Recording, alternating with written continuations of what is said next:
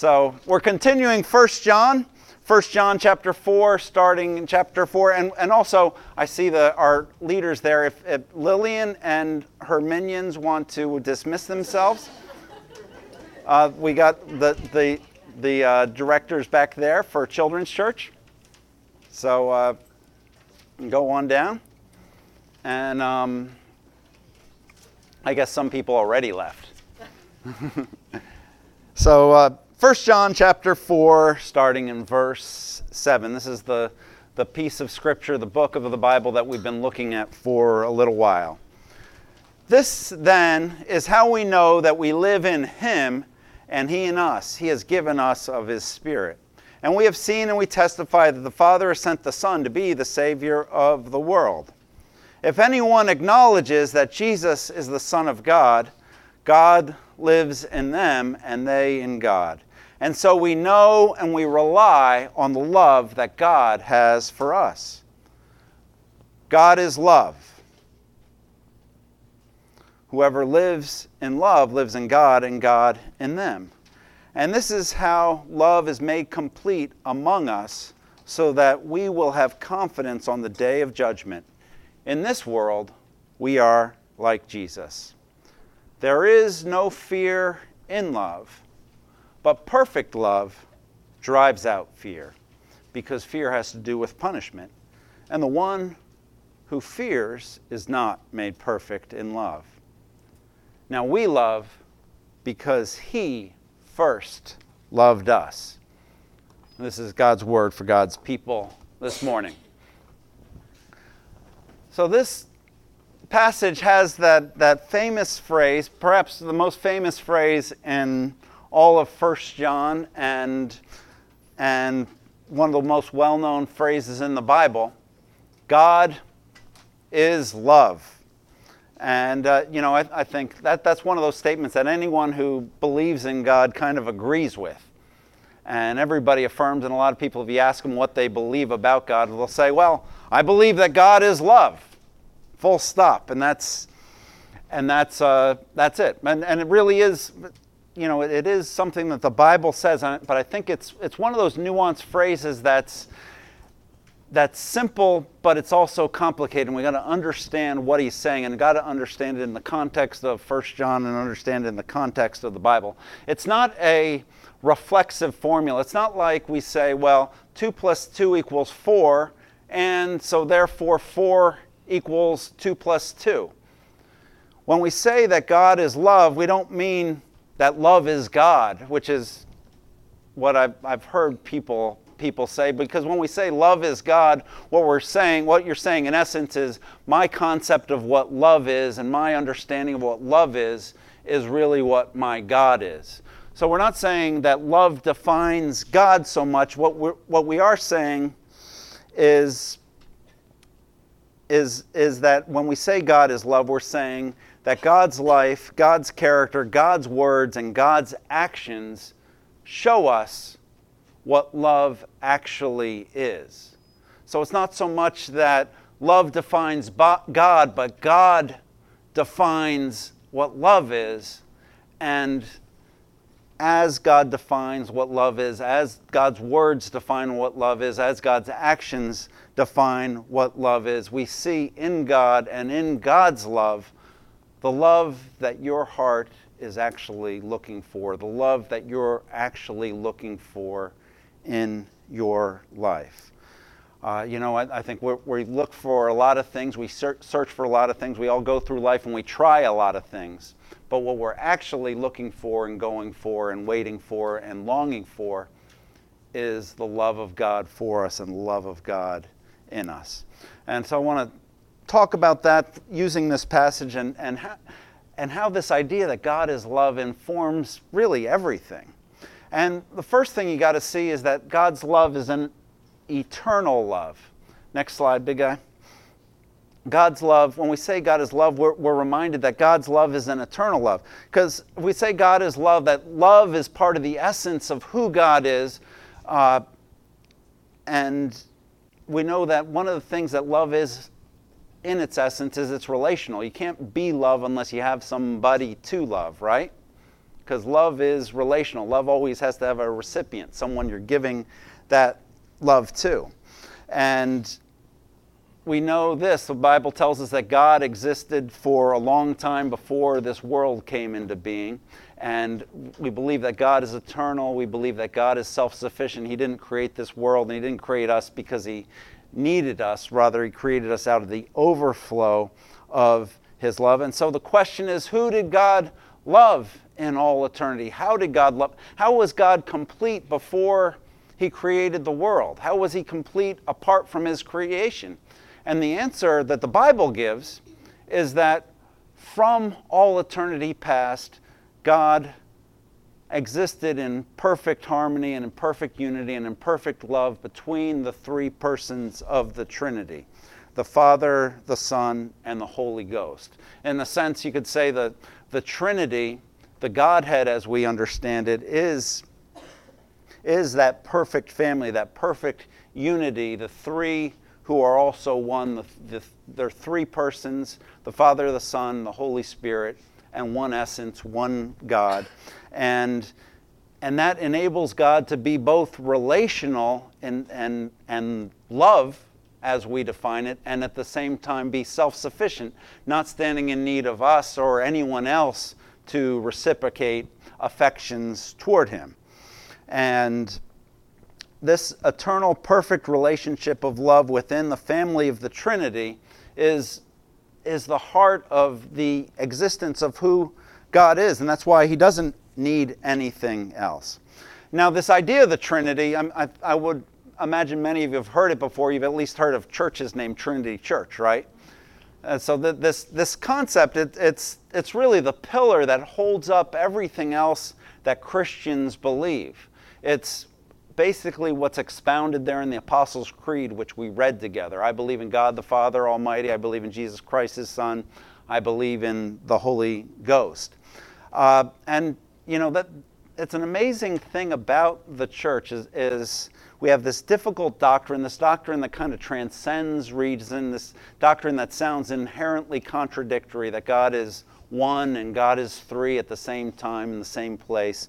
That doesn't really, that's not something that really is, is rational and, and doesn't sound like something that people would make up. And yet, billions and billions of Christians through the centuries in all different traditions have affirmed this and put it at the center of their faith. And whenever anyone strays from that concept of the Trinity, it, it very quickly they become something other than Christian, other than believers in the gospel, and uh, and so so that the you know it's a remarkable thing in the history of Christian Christian thought that this doctrine of the Trinity has always been at the center of the church around the world and across the ages. And a lot of other things change, and a lot of secondary and tertiary beliefs always change and are modified and, and look very different. But Christians around the world have held to this, this doctrine of the Trinity. And uh, be, because what, the thing that happens is when you take it away, you lose, either you lose a self sufficient God or you lose monotheism and you say, well, there's three gods, and then you're into a sort of paganism, or you, or you lose a personal God, a God that we can have a relationship with. Will you lose a loving God, a God who loves? And sometimes you get, like, like some other religions, a, a God who's defined by his power or, or something of that sort. Or you get to, uh, like in Eastern religions, where God is not really something that you have a relationship with, but God is a force that you might use. As uh, Obi Wan said to, to Luke, use the force, Luke. Remember that? Use the force. And because we don't talk, you, you know inherently as, as a child of God that, that it's inappropriate to say, well, use God, use the Holy Spirit. We don't speak that way because we have a relationship with God and we're in communion with God and we rest in, in God's love for us. So when we say in Christianity that God is love and He invites us into communion with Him and He invites us into a relationship with Him, you got to understand that's not being sentimental. That's not just something we make up to give ourselves warm feelings. That's at the heart of what the Christian faith is all about. That's at the essence of who God is. That's why the Trinity is something that was revealed to us about how it is we understand how we understand God. Uh, you know, it's, it's uh, God invites us not simply to follow Him, not simply to obey Him, not simply to be subject to Him or to believe in Him, but to have a relationship with Him, because God is love and He loves us, and and He wants us to have a relationship with Him. Now, I believe if you really want to understand life and culture in New Jersey, one of the things you need to do is, if you're over 18, is, is watch the Godfather trilogy at least three or four times. But there, there's a phrase that comes out of that that, that is often uh, oft repeated.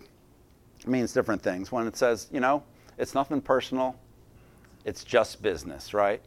And, and I think and, and what do you mean by that? Just a business relationship is, is merely a transaction. It's not about, about how we feel about each other. It's just I give you a certain amount of money, you perform a service for me, I give you, I give you a product and you pay me for it, and, and all that's there. I don't, I don't have to, you know, that there's boundaries to that relationship because it's just, there's simply a transaction that goes on, and so long as we feel like the transaction is fair, everything's good, right? But in a personal relationship, those boundaries come down. In a personal, when we have a personal relationship, then we're more concerned about someone's well-being. We're more concerned about uh, the nature of the relationship and, and our connection with one another. And what you got to understand is that God invites us into a personal relationship with Him. He's a personal God, Father, Son, and Holy Ghost. And when we say God is love, when we talk about God as a Trinity, this is what we're getting to is the invitation into a personal relationship with him that we were chosen by God the Father we were rescued by God the Son and that God the Spirit is present with us. So that's the eternal love of God. But what the Bible says also is that it's an active love. You know the old saying don't just tell me you love me show me how you love me. And the Bible says that you know, the whole story of redemptive history is the active love of God for us. And, and when, when John here says that God is love, he can't even say that without describing and reviewing the actions of God in showing his love for us. Look at verse 13. This is how we know that we live in him and he in us. He's given us of his Spirit. And we have seen and we testify that the Father has sent the Son to be the Savior of the world. If anyone acknowledges that Jesus is the Son of God, God lives in them and they in God. And so we know and we rely on the love that God has for us. So when John talks about God being love, he, he talks about it in the same breath as him saying what God did to show his love for us. He gave his Spirit and he sent his Son to be the Savior of the world. And so the, these things are all intertwined. When we talk about the love of God, you don't understand the love of God unless you understand the work of Jesus. You can't ex- experience the love of God unless you're filled with the Holy Spirit, because all of this comes together as a, a, a package. This is how God shows his love for all of us. And you know what it means to have faith in essence? what it means to be a believer from a Christian point of view is to say that I look at God the Father, I look at God the Son dying on the cross, I look, I, I hear about the Holy Spirit and I experience the Holy Spirit in my heart, and I believe in these things that God loves me, that God has loved me, God has sent His Son to die for me, God has sent His Spirit to fill me. And that's the hope of love, you know, the, the message of the Bible is that that is the hope of love for all of us. The capstone of all of this is He gives us the Spirit. Look at the very first verse in that reading. He says, This is how we know that we live in Him and He in us. He has given us the Spirit. The Spirit of God is the very presence of God with us right here and right now. And it's because, you know, believing this stuff is not merely an intellectual thing, it's actually a personal encounter with God right here, right now, right where you are. And, and that encounter with God, the Bible tells us, happens through the Holy Spirit working in our lives. And that is what you actually need. That's what you're looking for. That's where the healing comes from. That's where the new life comes from. That's where the power to live the kind of life you want to, God wants you to live comes from. That's where comfort and consolation come from. It all comes from the Holy Spirit working in you, working through you, and working on you. We know in life, I think, one of the greatest curses in life, one of the most desperate circumstances any of us face in life, is if and when we find ourselves alone when you call out for hope, help and nobody's listening, when there's no one who is there for you, when there's no one who is with you, right? And one of the greatest blessings you can give, one of the greatest presents any of us can give to anybody is our presence, to be with somebody to affirm to somebody, you know, to say to somebody when they're going through a hard time, well, whatever happens, don't worry, I'm with you. And that's the promise.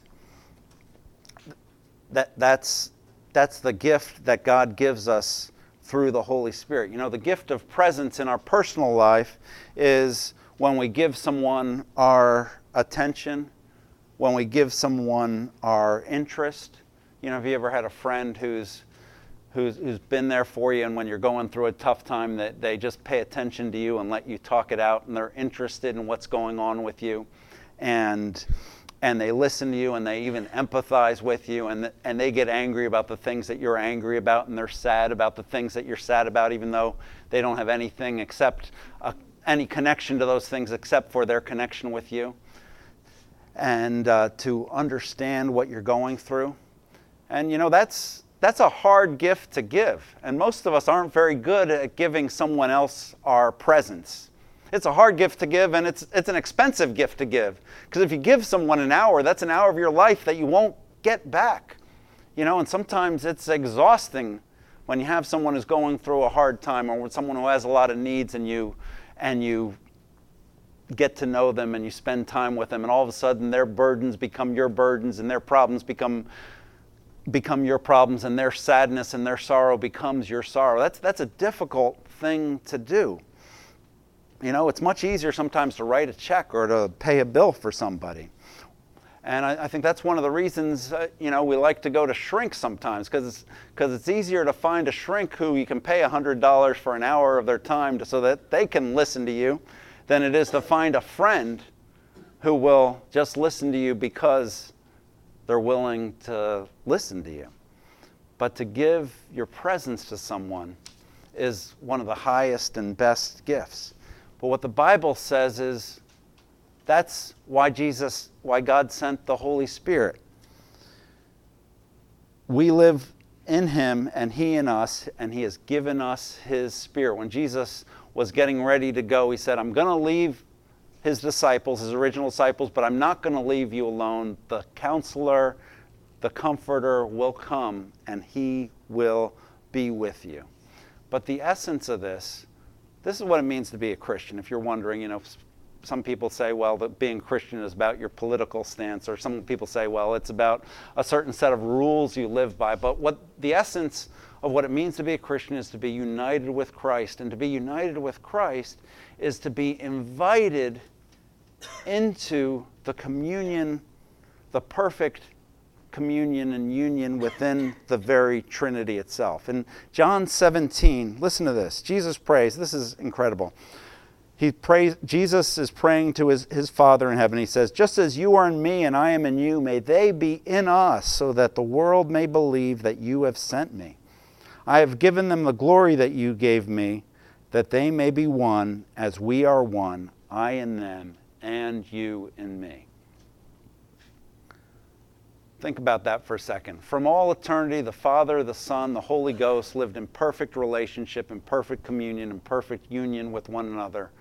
But to become a believer in Christ, to embrace the concept, the idea that Jesus died for me and that his spirit lives in me means I'm invited into that perfect union. I'm invited into that perfect communion. So God the Father loves me as he loves his one and only Son. So the God the Holy Spirit is in me as he dwelt in Jesus. So that God the, God the Son, Jesus, is with me, and I am, I am crucified with Christ, and I no longer li- live, but Christ lives in me. That union with God, that union with God the Father, with God the Son, with God the Holy Spirit, being invited into that relationship is of the essence of what our faith is all about. So he, his love is eternal, his love is active, and he broke into history to make this possible for us. And the final thing I want to show you today is that if you believe this, if you actually get this, if you actually experience this, it absolutely changes everything. Love is transformational. It results in life change. To know the love of God changes everything. Look at verse 17. This is how love is made complete among us so that we will have confidence on the day of judgment. In this world, we become like Jesus. What's the result of this? Is not only are we united with Christ, but we become more and more like Jesus in the fullness of what that means. There is no fear in love, but perfect love drives out fear because fear has to do with punishment, and the one who fears is not made perfect in love. Now, see, he's saying that what this does is it changes the basic motivating force in our life from fear to love. And the transformational force in your life won't be fear anymore, but will be love if you get this. And I've noticed in this world and, and human nature, fear can be a tremendously motivating force for us. And you can make a lot of people do a lot of things just because they're you've made them afraid of you. And I, I, mean, the most stark illustration I thought of this is the documentaries I've seen of the um, concentration camps during World War II, where they where they get all the prisoners to line up to work together to dig ditches and, and do things like that. And they're obeying, they're working, they're, they're going to bed when they're told, they're waking up when they're told, they're standing at attention when they're told, completely out of fear. And fear can motivate someone to stay where they're told to stay. It can motivate us to uh, dig a ditch or to move a pile or to break rocks. In fact, I think fear's probably the best way to control people. If you simply, if you merely want to control people, if you want to control your kid, just make them afraid, right? And they won't, they'll, they'll stay put. But, and in fact, it was Machiavelli who said, it's always better to be feared than to be loved. Because uh, that, that's how, how uh, you'll, you'll keep things in order. But God doesn't agree with Machiavelli. God doesn't merely want to control you, He wants us to love Him more than we fear punishment. Because, see, fear can control someone, but love sets us free. Fear sets limits in our life, but love shows us our full potential. Fear can keep you confined, but love sets you free on a quest. Fear can make you dig a ditch, but love can make you sing a song. See, fear can force compliance on you, but an external compliance, but it doesn't really change your heart or my heart. It's love that changes our heart. Fear makes you do the minimum you can do to avoid punishment. Love moves you to do everything you can possibly do to reciprocate affection. And so here's the problem in the Christian life, and here's why most of our most of the time most of us are pretty mediocre in the way we live our Christian life is because at base at, at a basic level most of us most of the time we're just motivated by fear. And you know that fear is what keeps us from lying, keeps us from cheating, keeps us from stealing stuff most of the time to a certain extent. It might make us give a little bit, might make us serve a little bit if if we feel like uh, that that'll make up for some of the things we've done wrong, perhaps. But what God is inviting you and me to is a relationship with Him that's not based on fear, but based on love. That's not based on the fear of punishment, but it's based on the fact that all of the punishment that for everything we've ever done, past, present, and future, was taken care of by the fact that He sent His Son, that His Son died for us, and now the Spirit has made us new.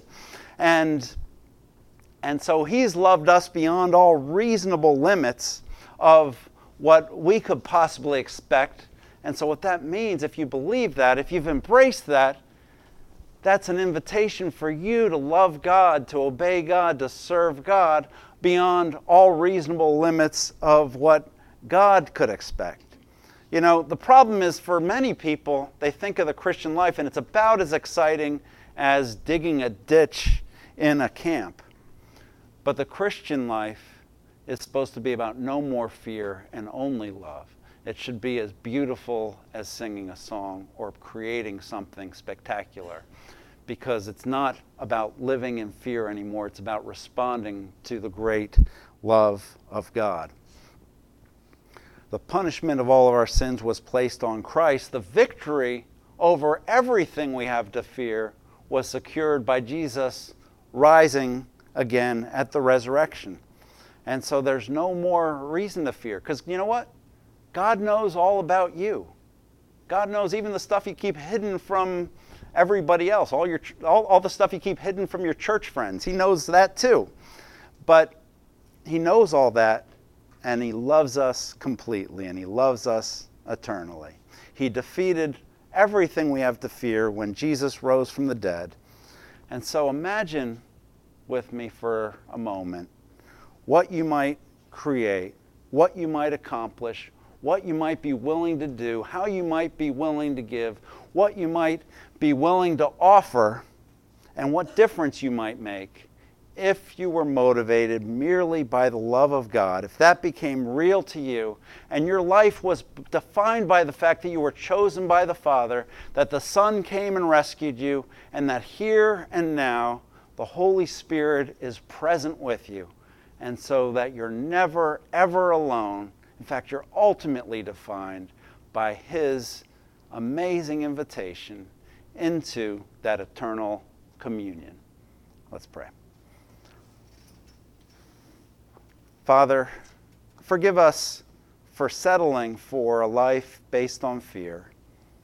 And I just ask that you would open each of our hearts to see the reality of your love at such a level that we are changed in ways that can only be explained by our encounter with your love. And we're able to show that love to everybody around us. Make that real to us, make that profound to us, make that true to us, we pray. In Jesus' holy name. Amen.